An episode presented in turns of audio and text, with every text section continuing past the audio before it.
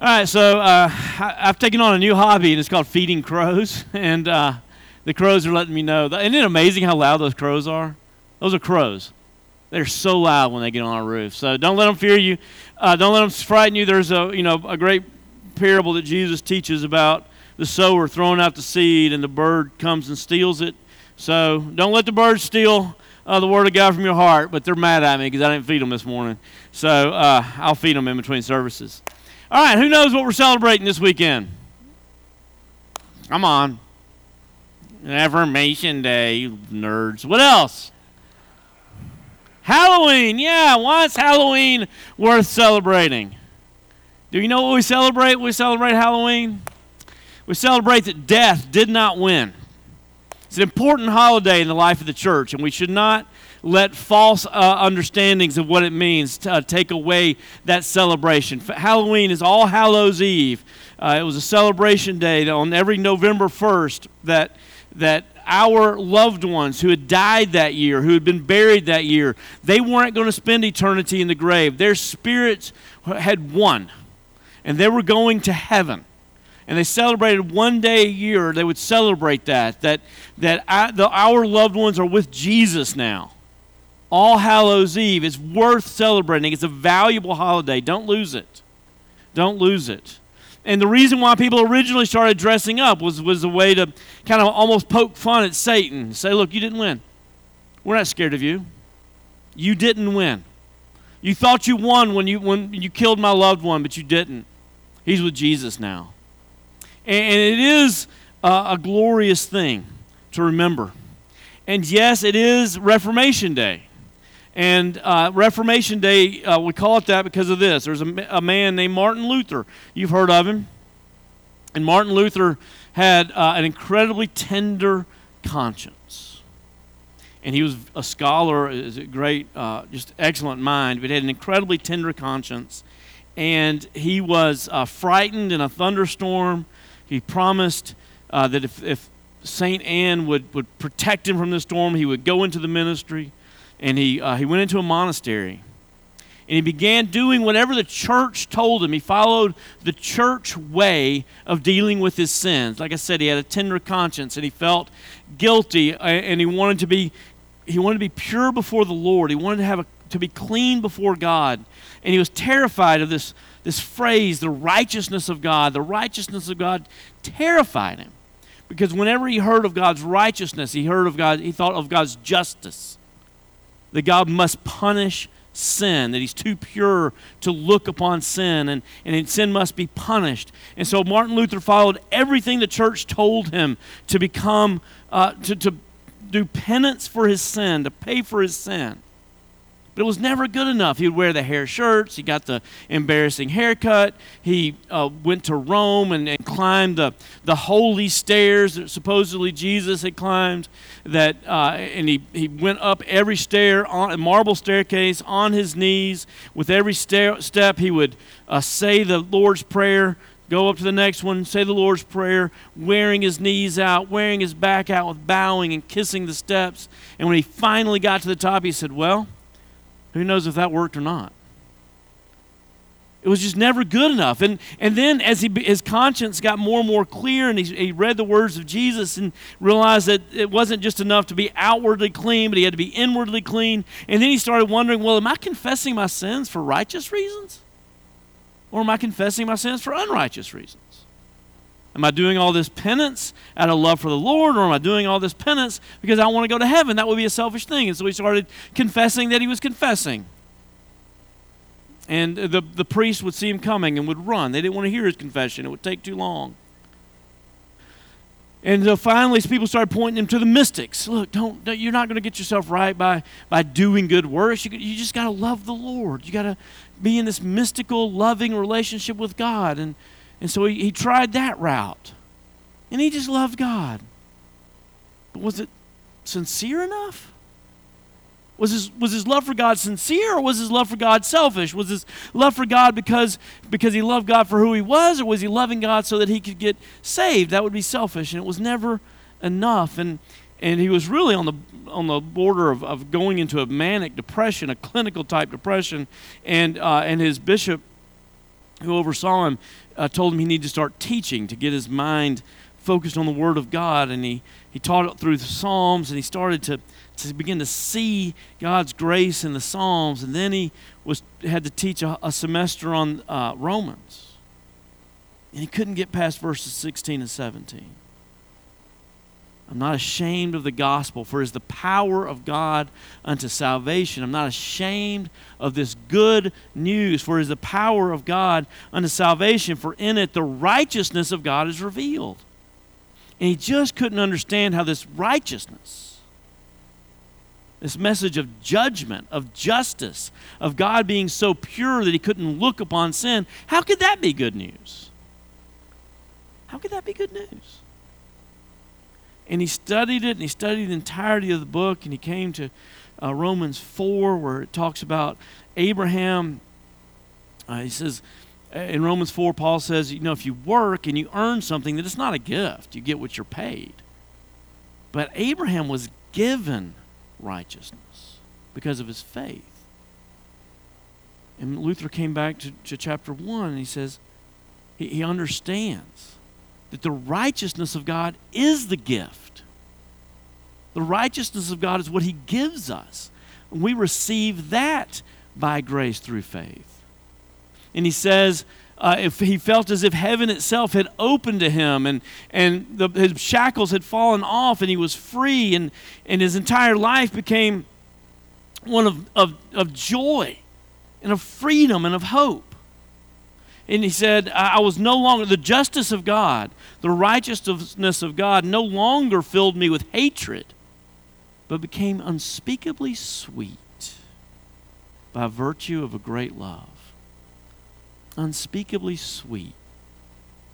And he realized that, that the church wasn't teaching that, and so he went to the, to the uh, door of the church, and he nailed these Uh, these points of, of debate up. The first one being, when, when our Lord Jesus calls us to repent, he means that all of life should be a repentance.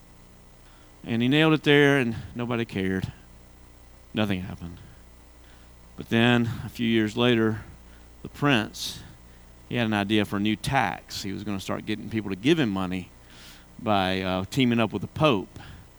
And the Pope was going to sell people indulgences to get their family members out of purgatory. And And then, uh, so fifty percent would go to the prince and fifty percent would go to the Pope.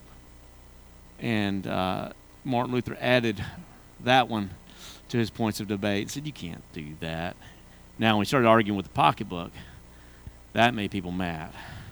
And so on October thirty-first of fifteen seventeen, the Reformation began. And we do celebrate that today, and I want you to celebrate it today. And I want you to ask yourself the question, how do you actually become righteous before God? How do you become righteous before God? And the answer is by resting and receiving and rejoicing in the righteousness he gives us in Christ. We become righteous before God as we receive, rest, and rejoice in the righteousness he gives us before Christ. Please stand as we as we read this great text from Galatians three. It's really the heart of Galatians three. It's the heart of the gospel. We're going to stay here as long as it takes. Galatians three, verses one through fourteen. Hear the word of the Lord. You foolish Galatians, who's bewitched you? It was before your eyes that Jesus Christ was publicly portrayed as crucified. Let me ask you only this. Did you receive the Spirit by works of the law or by hearing with faith? Are you so foolish? Having begun by the Spirit, are you now being perfected by the flesh? Did you suffer so many things in vain, if indeed it was in vain? Does he who supplies the Spirit to you and works miracles among you do so by works of the law or by hearing with faith? Just as Abraham believed God, and it was counted to him as righteousness. So then those who are of faith, know then that it is those of faith who are the sons of Abraham. And the Scripture, foreseeing that God would justify the Gentiles by faith, preached the gospel beforehand to Abraham, saying, in you shall all the nations be blessed. So then those who are of faith are blessed along with Abraham, the man of faith. For all who rely on works of the law are under a curse. For it is written, cursed be everyone who does not abide by all things written in the book of the law to do them. Now it is evident that no one is justified by God by the law, before God by the law, for the righteous shall live by faith. But the law is not faith, rather the one who does them shall live by them. Christ redeemed us from the curse of the law by becoming a curse for us, for it is written, cursed is everyone who is hanged on a tree, so that in Christ Jesus the blessing of Abraham might come to the Gentiles, so that we might receive the promised Spirit through faith. Thus far, the reading of God's word. All men are like grass, and all of our glory is like the flowers of the field. The grass withers and the flowers fall, but not God's word. God's word stands forever. You may be seated. The gospel way of righteousness. The gospel way of righteousness is to receive, rest in, and rejoice in the righteousness that's given us in Christ. The righteousness that's given us in Christ. It's not the foolish way. Paul says the fool, tells us the foolish way once again. He says, he says you, you receive the, the Spirit through faith. You think you're going to perfect it through works, through your effort? That which started, you began by faith, you're going to perfect it by works. Is that really what you think? Are you that foolish? And the answer is yeah. We're that foolish. That's what we assume. Of course, it's, of course it's up to me. Uh, of course it's, it's going to be by what I do that I, I become uh, perfected. I, how else am I going to do it? And that betrays all kinds of misunderstandings. First of all, though, we, we got to start here. Have you begun by the Spirit? The, the Apostle Paul assumes that, and we talked about that last week, and I'm not going to go so deep into it this week, but I do want to at least ask you the question, have you begun by the Spirit? He, he assumes it here, right?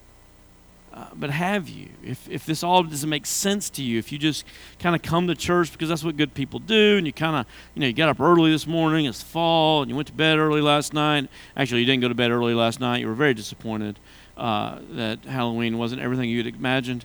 And you uh, woke up this morning, you thought, well, maybe if I go to church, I'll feel better.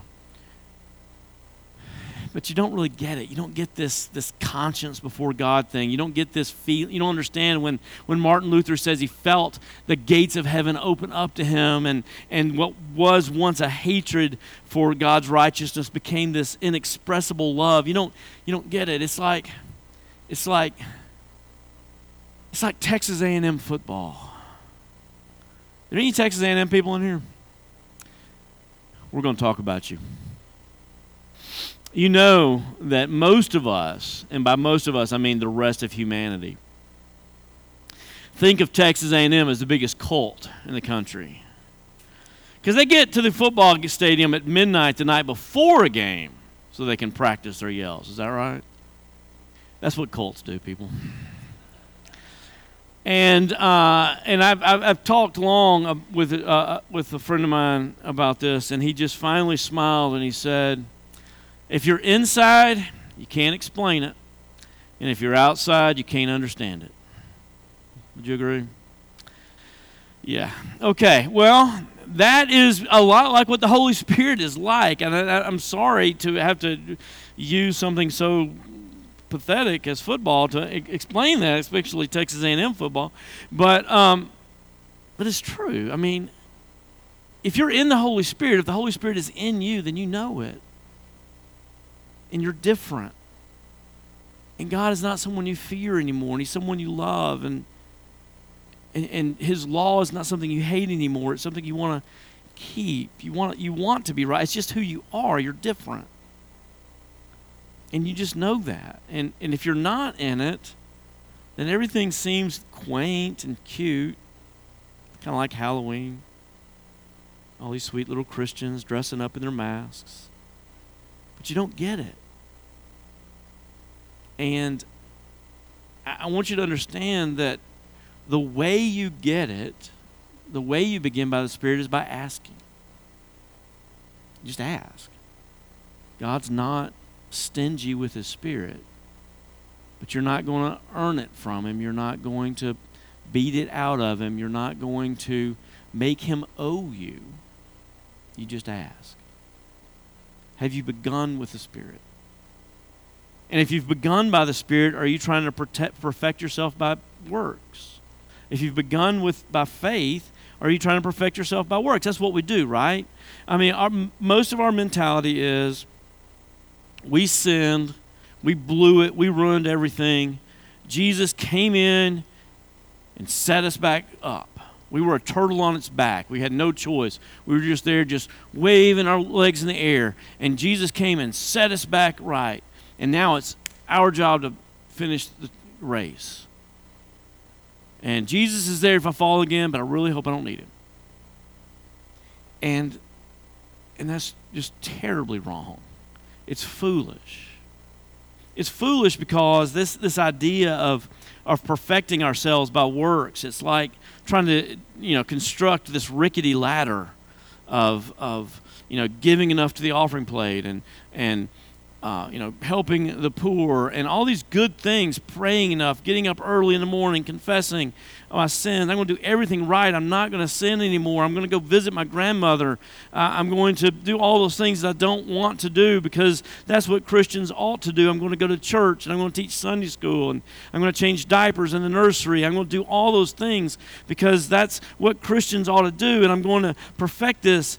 And those people out there who say, those people out there who say that, that it's all by grace, they just don't take sin very seriously. We know that, that righteousness comes by rules. And we're going to keep the rules.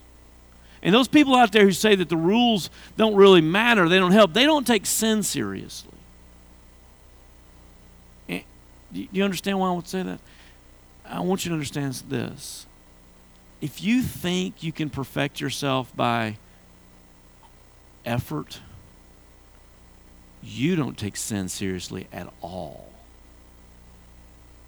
You think this deep cancer within your soul called selfishness can be, can be kept at bay by your effort?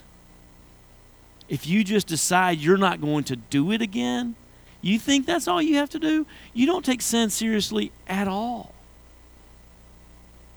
If you take sin seriously at all, you know there's nothing you can do to stop it. You can't fix yourself. You can't. I know. I, I decided one time I was going to fix myself. I'd been, I'd been in the same job for six years. I was bored with it, and started applying. I got turned down for thirteen jobs in ten months, and finally, um, you know, it's, uh, there's a there's a. book called uh, "In God We Trust, But All Others Pay Cash," and uh, he talks about going on a blind date once, and his friend had to talk him into it because, you know, like I don't, he didn't need a blind date.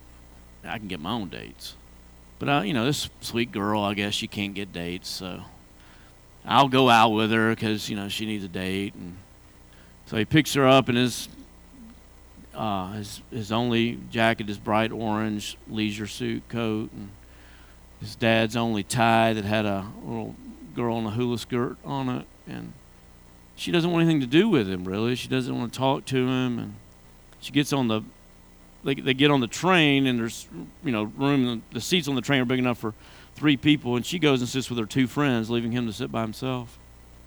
And he looks up and he sees a, a an ad for breath mints. And the ad says, "Do you offend?" And he realizes, oh no, I'm the blind date. I'm the blind date. I mean, if you ever, if you found, that's what sin is, right? You kind of look at yourself and you say, I'm going to make myself better, and I'm going to stop feeling this way, and I'm going to stop doing those things. And then you realize you're the blind date. You are the problem, and you can't fix you. Because everything you touch, you get all over you. And then all you can do is lay there and receive Christ's love. You, it's foolish to think you're going to finish it by your effort.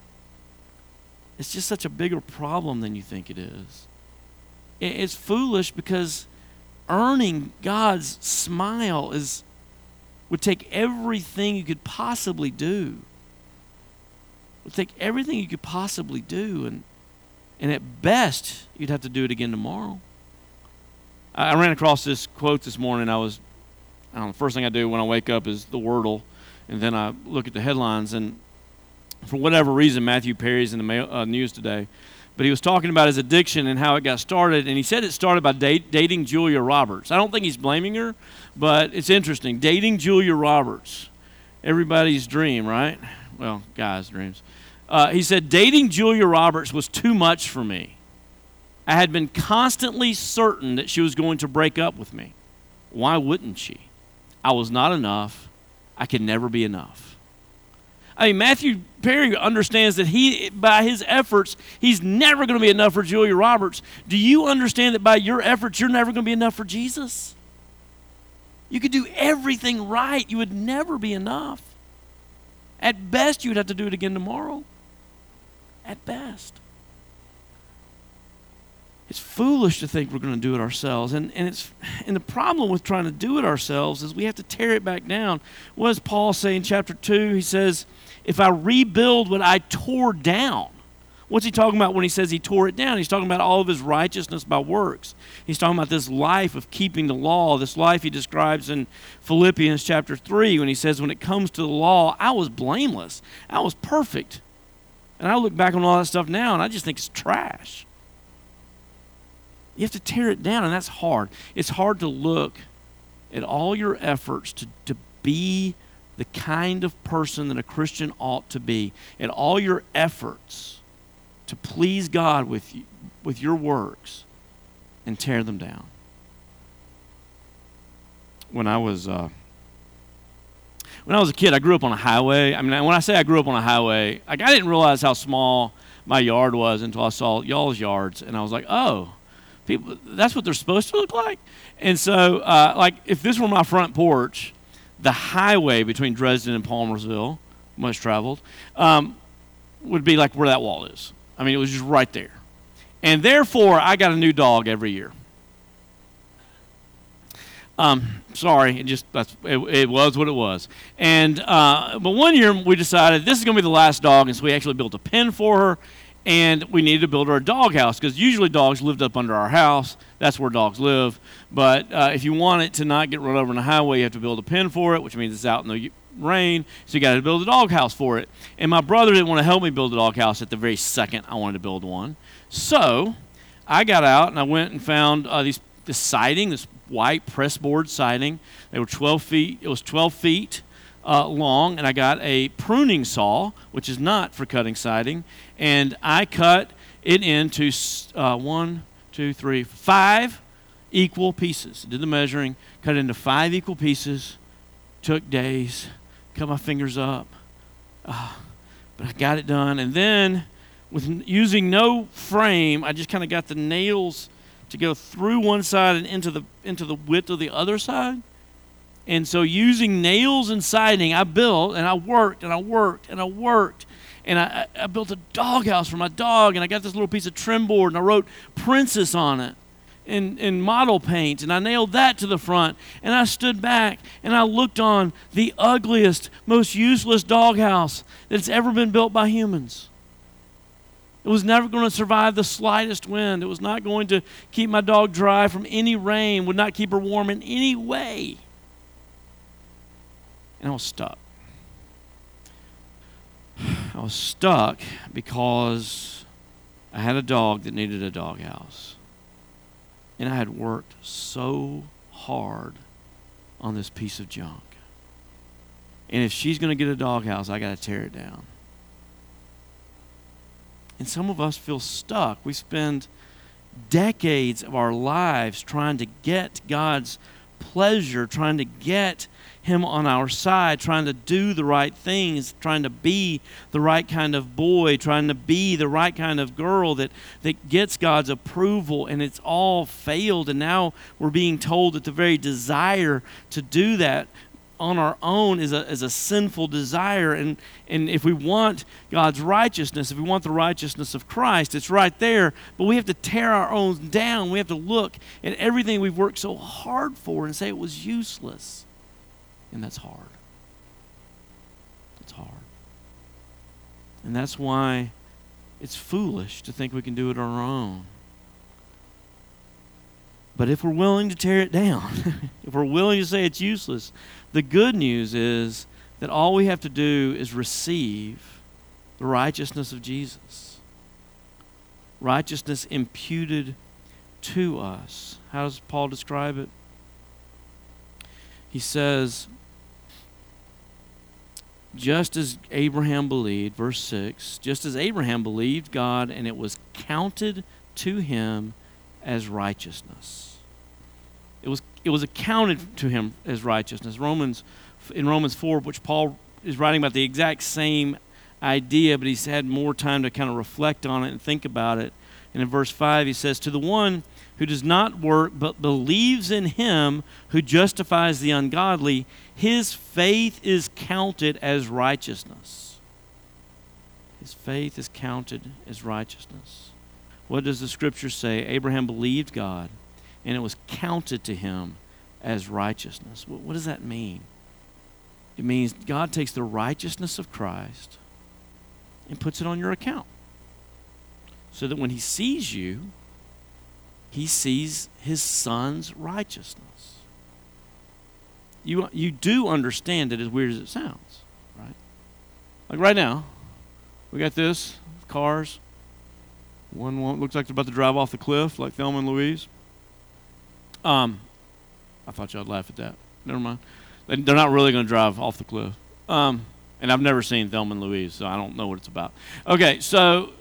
You know, what, you're looking at that, right? Now, what are you looking at? You're looking at a white screen.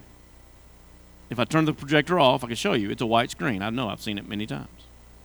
But that's not what you see, right? You see the car. You see the road. You see the words because that's being projected upon the screen. In the same way, God projects Christ's righteousness upon us.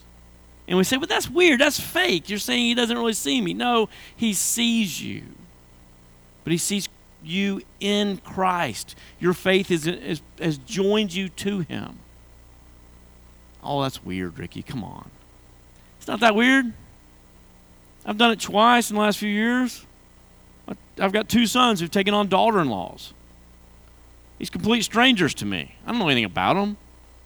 But now when I see them, I love them. They're important people in my life. They're some of the most important people in my life. I absolutely love them. Why? Because I have imputed my love for my sons upon them. I love them because they love my sons. I've imputed their righteousness to them. That's why I love them. In the same way, because you're in Christ, God the Father looks upon you and he sees the righteousness of Christ. And the, and the question for us, I, I want this to be important to you. This is the center. I want you to experience this freedom that we're trying to, to talk about this semester. In order for you to experience it, in order for you to know this freedom, this joy, you have to believe that. And it's hard for us to believe that the righteousness of Christ is on us. It's hard to believe.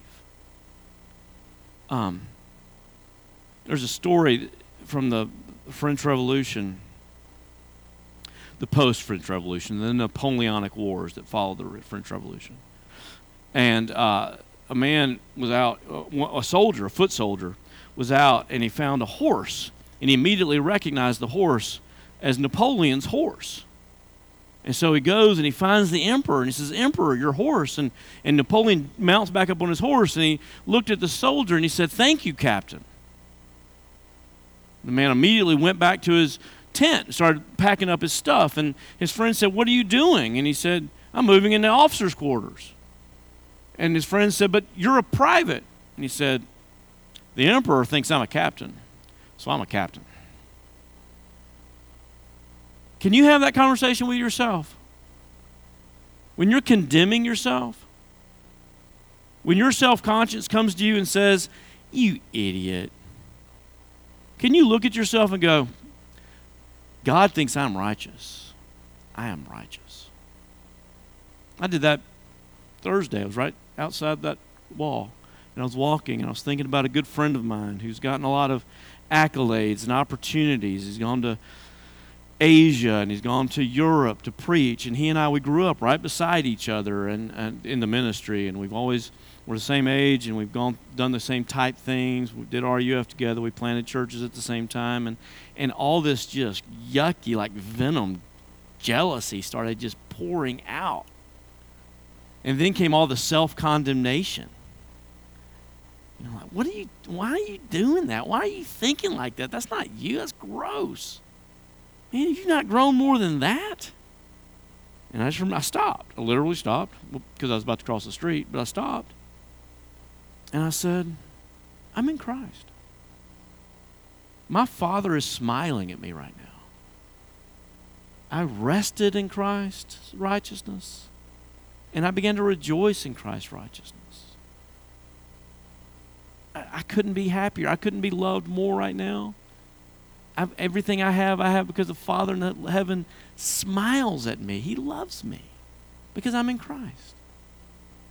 And as we do that, we continue to grow in righteousness. It's righteousness is not only accounted to us, but it, it's put within us. And, and I'll tell you more about that next week. But for now, I want you to know that freedom. I want you to know that joy, that joy that comes from resting in the smile of God, from receiving the smile of God, from rejoicing in it. Because you're in Christ. You couldn't be better. Please pray with me. Father, for your children in here who are truly in Christ by faith, I, I pray for them, Lord. I pray that they would, would enjoy that today. Father, for those who are beating themselves up for not being better fathers or husbands or mothers or daughters or wives or, in, or not being more successful in their jobs or just not being something, I pray they would put that nonsensical voice away and remember that they are in Christ and they have your smile. And I pray that your smile would be important to them, that it would be real to them.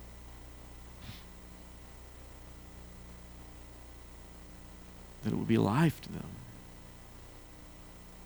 And for, Father, for those who just... Um,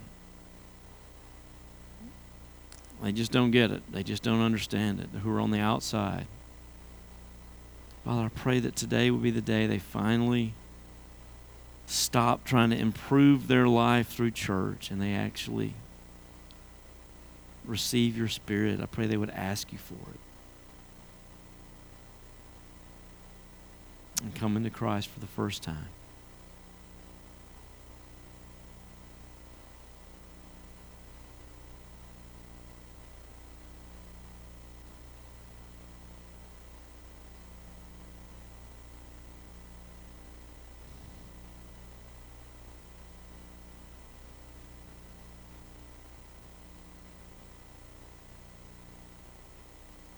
In the name of Jesus we pray.